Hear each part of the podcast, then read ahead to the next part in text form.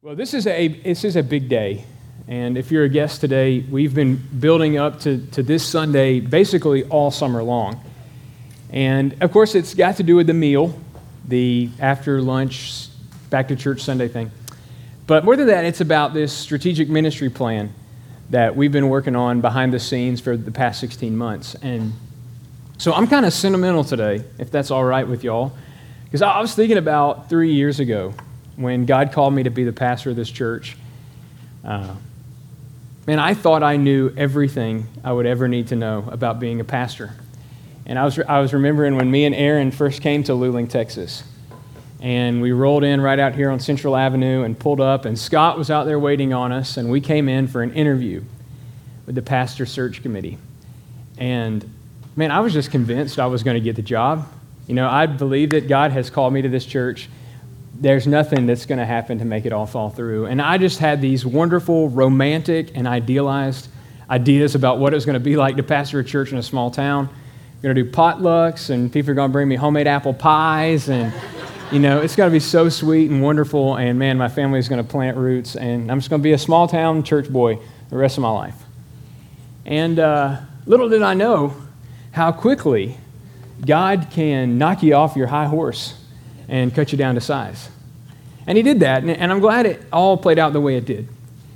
Because, in all honesty, if that day Scott greeted us on the sidewalk and said, Hey, we're really excited for you to come be our pastor, but know this within the next year, there's going to be a global pandemic that's going to strike the whole world, and it's going to change everything you know about life and ministry. Our church needs lots of work. And we're going to have to just pretty much right out of the gate come up with $250,000 to renovate the building. And hey, listen, everybody's not going to like you. And some people are going to leave because of you. But it'll be okay because some new people will come and there will be bright spots along the way. But all in all, take it all together. You're going to have to take the good with the bad. I don't know that I would have said yes with quite the same enthusiasm that I did, you know? And, and I'm thankful for that because you know as well as I do that there are many times in life where we look back and we think, wow, if I had known what kind of hell I was going to walk through, I would have never even started. God is kind in that way. He doesn't always show us all the details of what we're going to face next. We get it in vague outlines and shadows, and we get this sense that, hey, something big's coming, my life's about to change. And we get met with all these doubts and insecurities about how we're ever going to make it through. And eventually, we just have to throw our hands up in the air and say to God, listen, if I'm going to make it, if I've got any hope to turn out the way I think you want me to turn out, you're going to have to show up and you're going to have to do it for me. When I came here in 2019, Brad Mills had all the answers. Today, I stand here in 2022, humbled. Okay, I got no answers. But I think I'm starting to learn how to ask the right questions. And the first question we need to ask is God, what do you want from us next? What do you want from us next? And today, we are handing over to you what we believe God wants from us next. It's a strategic plan to guide our church for the next five to seven years. 2030. Y'all looking forward to 2030? You got all your plans made for summer vacation in 2030? Who knows what 2030 holds? Only God does. And if we walk with Him day by day, when we get there, we'll be right where He wants us to be. But let me just give you the vague outline of it, and then let me preach this message, okay? Our strategic ministry team's been working for 16 months trying to figure out who we are as a church and where we are as a church. And the best we can come to, with all the research that's out there, is that within a 15 mile radius of our church, there are as many as 25,000 lost people who don't know God. They were to die today, they're going to go to hell and spend eternity apart from Jesus. So we believe that God's calling our church to share the hope of the gospel in our circle of influence with every man, woman, and child until they all know and follow Jesus. 25,000 people in the next seven years. Every last one of them following Jesus with all their heart. That's our goal. That's our direction as a church. And I'm telling you, it seems about as daunting as taking on a city like Jericho. But here's what I want you to know we can face what's next with confidence when we respond to God in obedience and rely on Him in faith. So let me prove that to you from this passage. Of course, over the past three weeks, we've been working our way through Joshua 3, 4, 5, and now 6, trying to understand what God had to do in His people to get them to the place where they'd be willing to walk around a city, blowing ram's horns, trumpets, and shouting to the sky in obedience to Him. Of course, first, He had to bring them across the Jordan River. And He did that in a dramatic fashion. He took the Ark of the Covenant and He planted it right in the middle of the Jordan River so that the waters parted and everybody walked across on dry land. Once they got to the other side, he instructed Joshua to take 12 stones out of the river and to heap them up in a pile so that people would always remember what an amazing thing God had done. And I told you that day that when we remember God's work in the past, it builds our faith to face what comes next. Last week, we saw the men of Israel renew their covenant with God in dramatic fashion at Gilgal. And I told you that when you renew your commitment to God by repenting of your past obedience and committing yourself to walking with Him forever, you can be confident to face whatever comes next. But those two experiences dramatically altered the people of God. It gave them a personal experience of His power and His presence with them and the reality of the covenant that He'd called them to fulfill. And so here they are facing not a swollen spring river and not a dramatic, painful call to commit themselves to the Lord, but a giant city.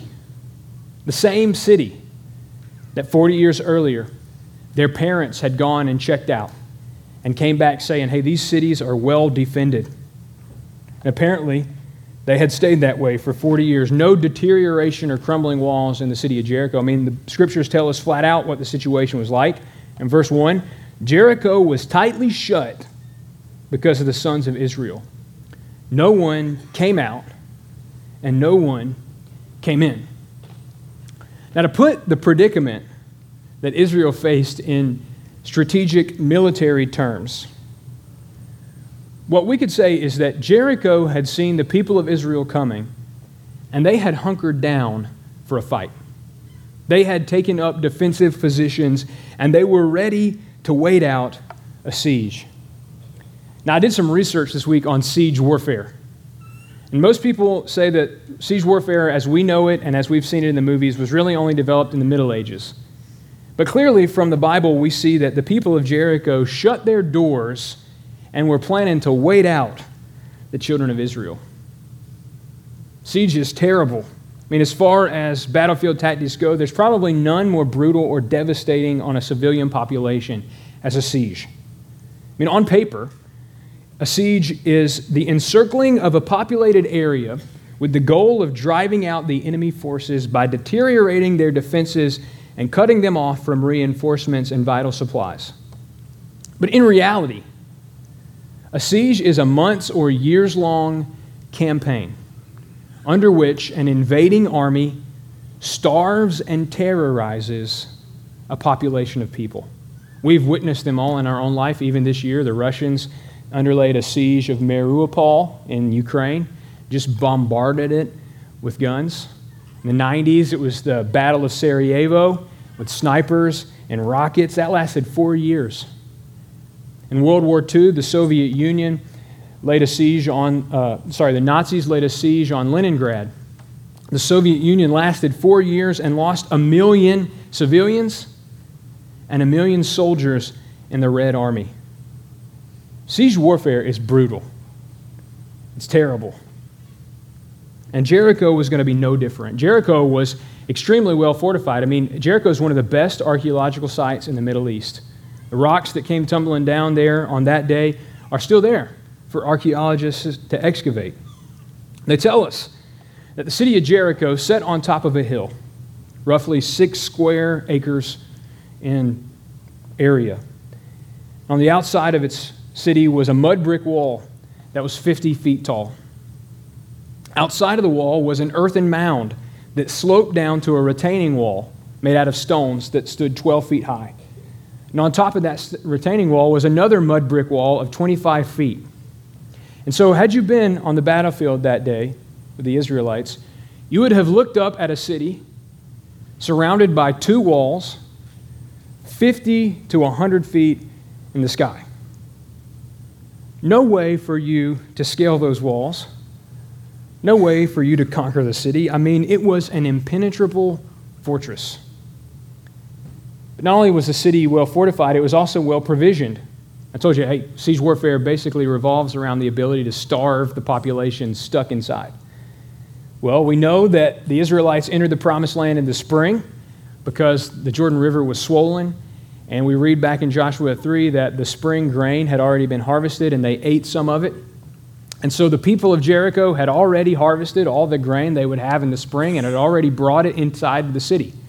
And even today, they're uncovering clay jars full of grain. Not only that, we know there was a spring right inside of the ancient city walls that just still is flowing, would have provided enough water for the residents of the city, probably as many as 10 to 12,000 people. I mean, Jericho was well positioned to wait this thing out. I mean, Joshua and the people of Israel were looking at a city that would take months or even years to conquer in their own strength. But look what God said in verse 2 See, I have given Jericho into your hand with its king and all his valiant warriors. I mean, the people were out of their depth, totally incapable on their own of taking the city. And yet, nothing is impossible for God. I like the way Warren Wiersbe put it. He said, The people of Israel were about to learn a lesson that they weren't fighting for victory, they were going to be fighting from victory. Despite all the challenges they could see, all the obstacles they were going to have to overcome if they were really going to do what God said they were going to do, he was saying the victory had already been won. I have given Jericho into your hand. Like, I, I think this is the lesson that we all have to learn when we think about what we're facing next in our life. It really doesn't matter the challenges as we see them. You know, Brad Mills came here in 2019 and he told him all the challenges he was going to face. He would have said pretty quick, hey, I am not the guy for the job. You need somebody who can figure this thing out. But God knows everything. And when you know Him, and when you trust Him, you can face whatever it is with confidence. Mean, sure, from the people's perspective and from our perspective, the stuff we face is impossible. We're out of our depth, it's beyond our ability. I mean, you just think about the basic stuff of life. I want you to think about the family and relationship stuff. That maybe this year is the year that you guys finally work it out. You know, if I could fix my family, I would have already done it by now. Think about those destructive behaviors that we've been talking about the past couple weeks.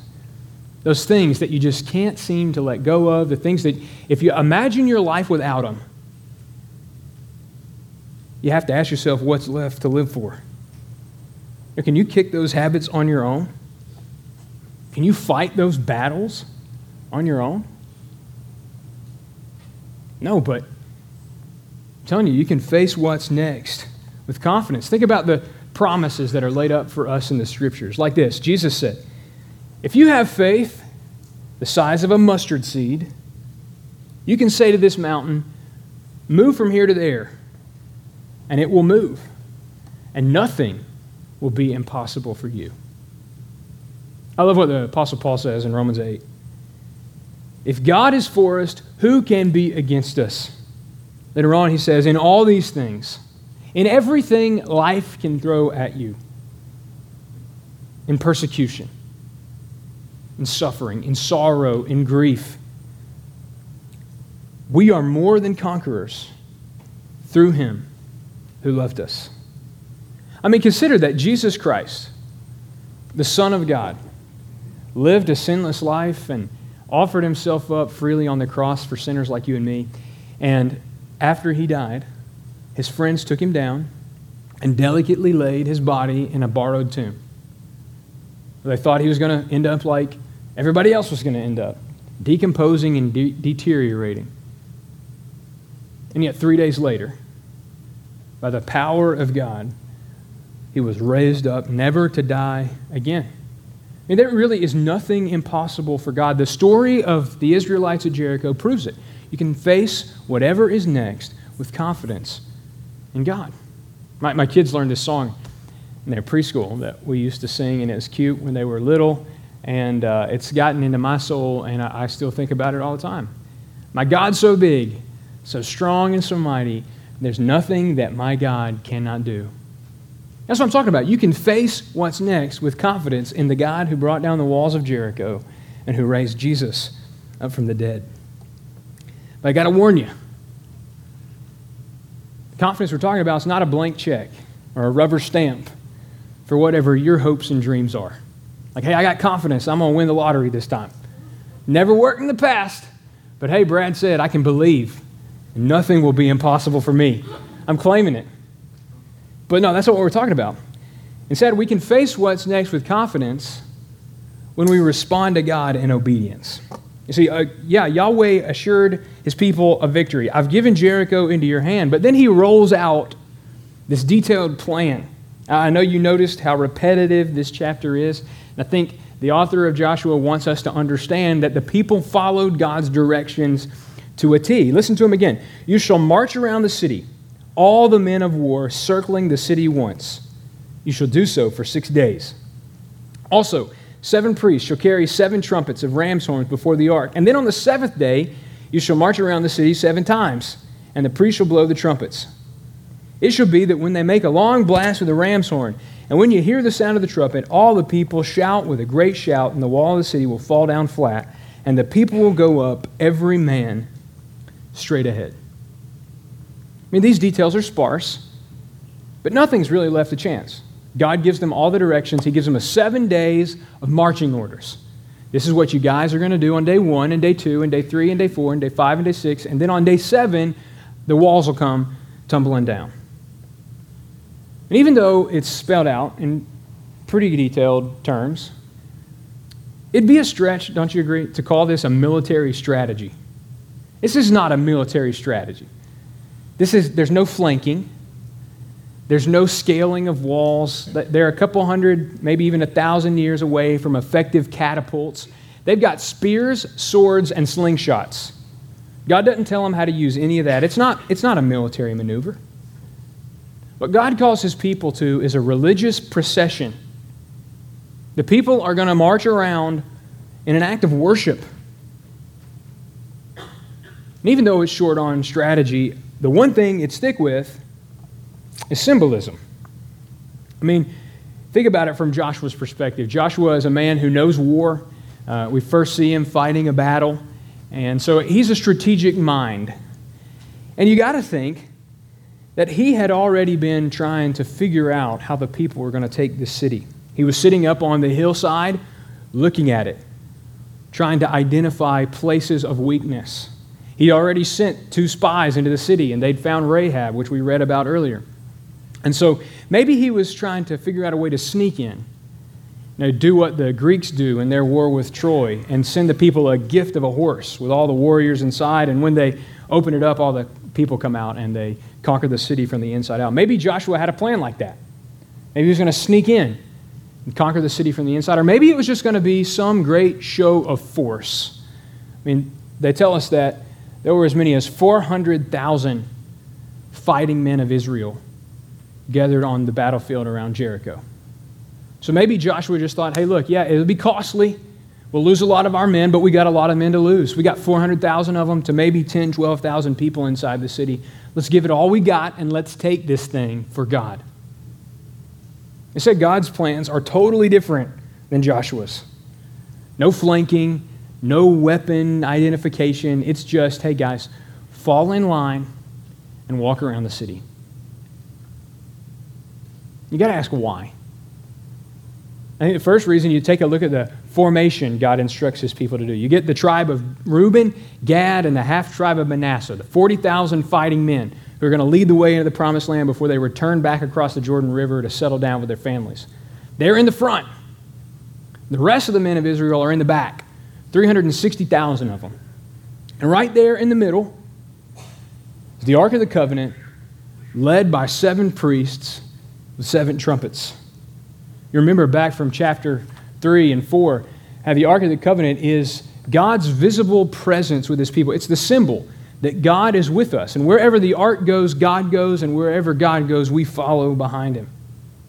They'd learned that through personal experience, that God is with us and he's for us. And now they were putting that experience to good use. They were going to march around the city with God. It wasn't just the Israelites, God was encircling and besieging Jericho. Then you got to come to this seven thing seven priests, seven trumpets, seven days, seven times around the city. I mean, what's that all about? You got the formation of God with his people and then the sevens. The scholars tell us that seven is the biblical number of completion and perfection. And thus, what God was driving home for his people is this wasn't going to be kind of a win. This was going to be a perfect and complete victory.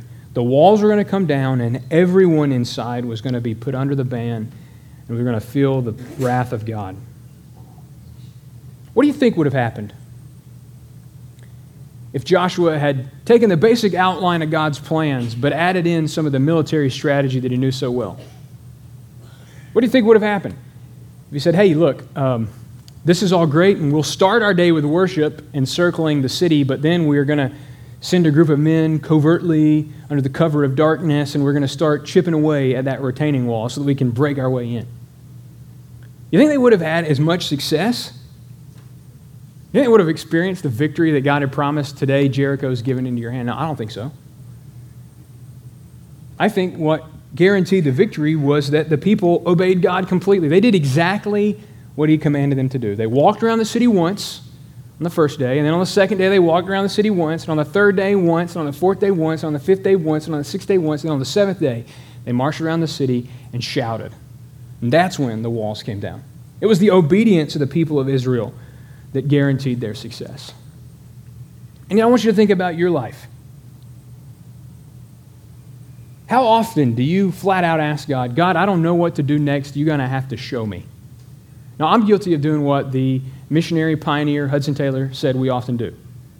We make the best plans we can and hope they succeed. Y'all ever do that? You ever guilty of just making a good plan and just setting out with hope? I hope this works out. Here we go. Or maybe you're a little more spiritual and he says, You make your own plans, but then you ask God to bless them. Yeah. Here's my plans, God. Rubber stamp them. Make my plans your plans, Lord. But how often do we do what he says we must do? We ask God for his plans, and then we do whatever he says. That's the way to guarantee success when you face what's next. That's the only way to have confidence. Not in your plans and your hopes, not in your plans and a Hail Mary prayer that God's going to bless them. You ask God for His plans and you do what He says. After all, I think it proves this story and our personal experience that God's not looking for the best people to bless. He's not looking for the brightest people to bless. He's not looking for the wealthiest people to bless, the smartest people to bless, the most experienced people to bless. Who's he looking for? Who does God want to bless? Obedient people, humble and obedient people. Listen to what he says. The eyes of the Lord search the whole earth in order to strengthen those whose hearts are fully committed to him. Now, I want you to hear that again. The eyes of the Lord search the whole earth in order to strengthen those whose hearts are fully committed to Him. God's looking for people to bless, God's looking for people to strengthen. He's not looking for the smartest, He's not looking for the best, He's not looking for the wealthiest. He's looking for people whose hearts are completely devoted to Him. What about what Jesus said to His disciples? If you remain in me, and I remain in you, ask whatever you wish, and it will be done for you. That's the people God wants to bless. He wants to bless people who are open handed before Him, who are willing to do whatever He says, people who are completely devoted to Him, people who'd be willing to look like a fool and walk around a city for seven straight days and then shout. Like that's going to do anything. That's the kind of people God are looking for. I don't know. Do you have any big goals? have any big changes and plans you want to make? Don't make the mistake of attempting them in your own strength. Open up your hands, pray to God for wisdom and direction. Say, Lord, what do you want from me in this situation? How do you want me to proceed, Lord? If you'll just tell me, you know I'll do it. Maybe to open up the scriptures, search through. Maybe your Bible's got a concordance in the back. You're trying to figure out what to do with your family, and you just look up family or children. You start reading, searching the scriptures, trying to find God's answers in the Bible. Maybe you call up a godly friend. Say, Can I take you to lunch? Can I take you to coffee? I need to run some stuff by you. And you lay out the conundrum. You say, What do you think I should do? Search for God's direction, He'll show you. He's looking for people to strengthen. That's what we're doing as a church. We're saying to Him, Lord, we don't think you've left us here by accident, but we think you've got a purpose for us. Show us your way, and we will walk in it. When we do that kind of thing, we can be confident to face what's next because we're going to respond in obedience. But there's one more thing I want you to see before we go eat lunch that the victory of Israel at Jericho went deeper than their willingness just to obey God. God's not looking for people who are just going to go through the motions. There's something deeper about the people of Israel that you and I need to learn. Their obedience was a reflection of their faith. That they were completely and wholly relying on God. Look again at verses 11 through 14. So he had the ark of the Lord taken around the city, circling it once, and then they came into the camp and spent the night in the camp. Now Joshua rose early in the morning, and the priests took up the ark of the Lord. The seven priests carrying the seven trumpets of ram horns before the ark of the Lord went on continually and blew the trumpets. And the armed men went before them, and the rear guard came after the ark of the Lord while they continued to blow the trumpets. Thus, the second day they marched around the city once and returned to the camp. This is a phrase that gets me. They did so for six days. Now, I don't know your personality type. My wife's all the time trying to psychologize me and tell me why I act the way I am. I'm just a messed up person. That's it. But no, I don't know what your personality is like and how you deal with monotonous routines. But I got to think that if I had have been called up to march with the men of war around the city of Jericho, I would have been excited and enthusiastic, gung ho even, on the first day. Let's do this thing. Let's march around the city. And maybe on the second day, you think, hey, yesterday wasn't so bad. Let's get after it. Let's do it again. But I know myself well enough to say that I would have been the guy looking around on day four and day five and day six saying, hey, do y'all think this is doing anything? Are we getting anywhere with this? We're walking in a circle. I mean, and get this, that we don't know this for, for, for real. We, don't, we can't say for certain because the scriptures aren't completely clear about it. But if the, the Reubenites, the Gadites, and the half tribe of Manasseh are in the front, and all the rest of the men are in the back, then by the time the men in the front of the line get back to the camp, some of the men in the back of the camp haven't even left yet. And so it's like I would be the guy still in camp, and everybody's starting to roll back in. I'm like, "Well, y'all already made it. What you know? What do I need to go? I'm just going to hang here at the house."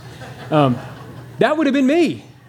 Is this thing working? Are we getting anywhere? Do you think this is going to do anything? What's the point of all this? Not to mention, maybe you got Canaanites up on the city walls laughing at you, mocking you. Hey, what are you guys doing down there? Going to walk in a circle, uh, laughing like the French guard in Monty Python? I mean, what is going on? But you don't get any of that from the story. No hint of doubt, skepticism, no faltering faith. Instead, it's just a matter of fact. They did it on day one, they did it on day two, and then they did it all six days. And then on the seventh day, they marched around the city seven times. I mean, these people were a different kind of people. They obeyed God because they trusted Him. And if He said something, they were going to do it because they knew Him, they believed Him. Maybe they prayed their own version of what David would later pray in Psalm 108 God, this doesn't make sense, but we believe that you're going to give us aid against our foes, for human help is worthless. With God, we'll perform valiantly. He will trample all our foes. Maybe they expressed the kind of confidence their descendants would put together in Psalm 121. I lift my eyes to the hills. Where does my help come from? My help comes from the Lord who made the heavens and the earth. These people had internalized an unshakable faith in their great God. They believed with everything within them. God told us to walk around this city and shout. we're going to walk around this city and shout. We're going to wait and see how he shows up. Looking back on this religious procession, the preacher who wrote the letter to the Hebrews says in Hebrews 11:30, "By faith the walls of Jericho fell down after they'd been encircled for 7 days." So the victory at Jericho was never simply a matter of following orders, as if God's looking for people who are willing to go through the motions. Victory at Jericho was won by faith. They marched around completely confident that God was capable of doing what he'd done before, convinced that he was about to do it again. This morning, if I could just leave you with one idea about whatever it is you're facing, or what we're facing as a church, it's this. The confidence we have to face what's next doesn't rest on our ability to comprehend all of God's plans. It doesn't rest on our ability to execute all of God's plans. It rests on our willingness to trust and obey. If we'll trust Him and do what He says, we will fulfill His purpose in our lives and in our church. It'll all be by faith. Indeed, it's only by faith and obedience that we can face what's next with confidence. I know that because I've experienced in my own life. I was doing some stuff this week and looking back over some of our old documents, and from 2019, Brad Mills. I'd met with a pastor, and he told me about this exercise that he'd done with churches, where you get in a room with all your people and you give them the phrase, We see a day when, and let them fill in the blanks. And so in July of 2019, I was driving up here on Pierce Street and happened to see this sign across from the Sonic, and I asked James Matthews to get it down for me. And I brought it in because there was this phrase on here that captured my attention. Said, Central Baptist Church, a church with a vision. And so I asked Mike, I said, Hey, Mike, our sign says we're a church with a vision. What's our vision? He said, uh, I don't know. I think we had one at one point. and that's the way most, most churches go. We, don't, we didn't really have a vision. We were just kind of what? I mean, we got a new pastor, believe in God for great things. We got a lot of hopes and dreams. But hey, on July 31st, Wednesday night, we sat around in a room and we finish the sentence We see a day when. Now, I'm going to read to you some of these. We see a day when Central Baptist Church genuinely loves with compassion and heart, not just superficially. We see a day when we all come together to proclaim the gospel and start a revival. We see a day when the church has influenced all of Luling to bring people to Christ. We see a day when every single person living in Luling hears the gospel and has a clear opportunity to choo- choose Christ. We see a day when young people are taught to be responsible adults and follow the Lord. Hey, we're going to do that if we can. We're going to teach you how to be responsible adults and follow the Lord. We see a day when women lead other women to know the Bible, inspire each other to live a life pleasing to God. I think I see the fruit of that every Sunday. We see a day when little kids learn the gospel every week. We see a day when CBC is a school for those being trained in the principles of discipleship. We see a day when CBC is a hospital for broken people. We see a day when our youth contribute and come to church, when all our people are fed spiritually and physically, when all of our members are in one accord and serve God, when everything we do is for God's glory. Now, three years ago, I might have thought that I could preach some messages, come up with some programs and strategies to help us get there. But I'm convinced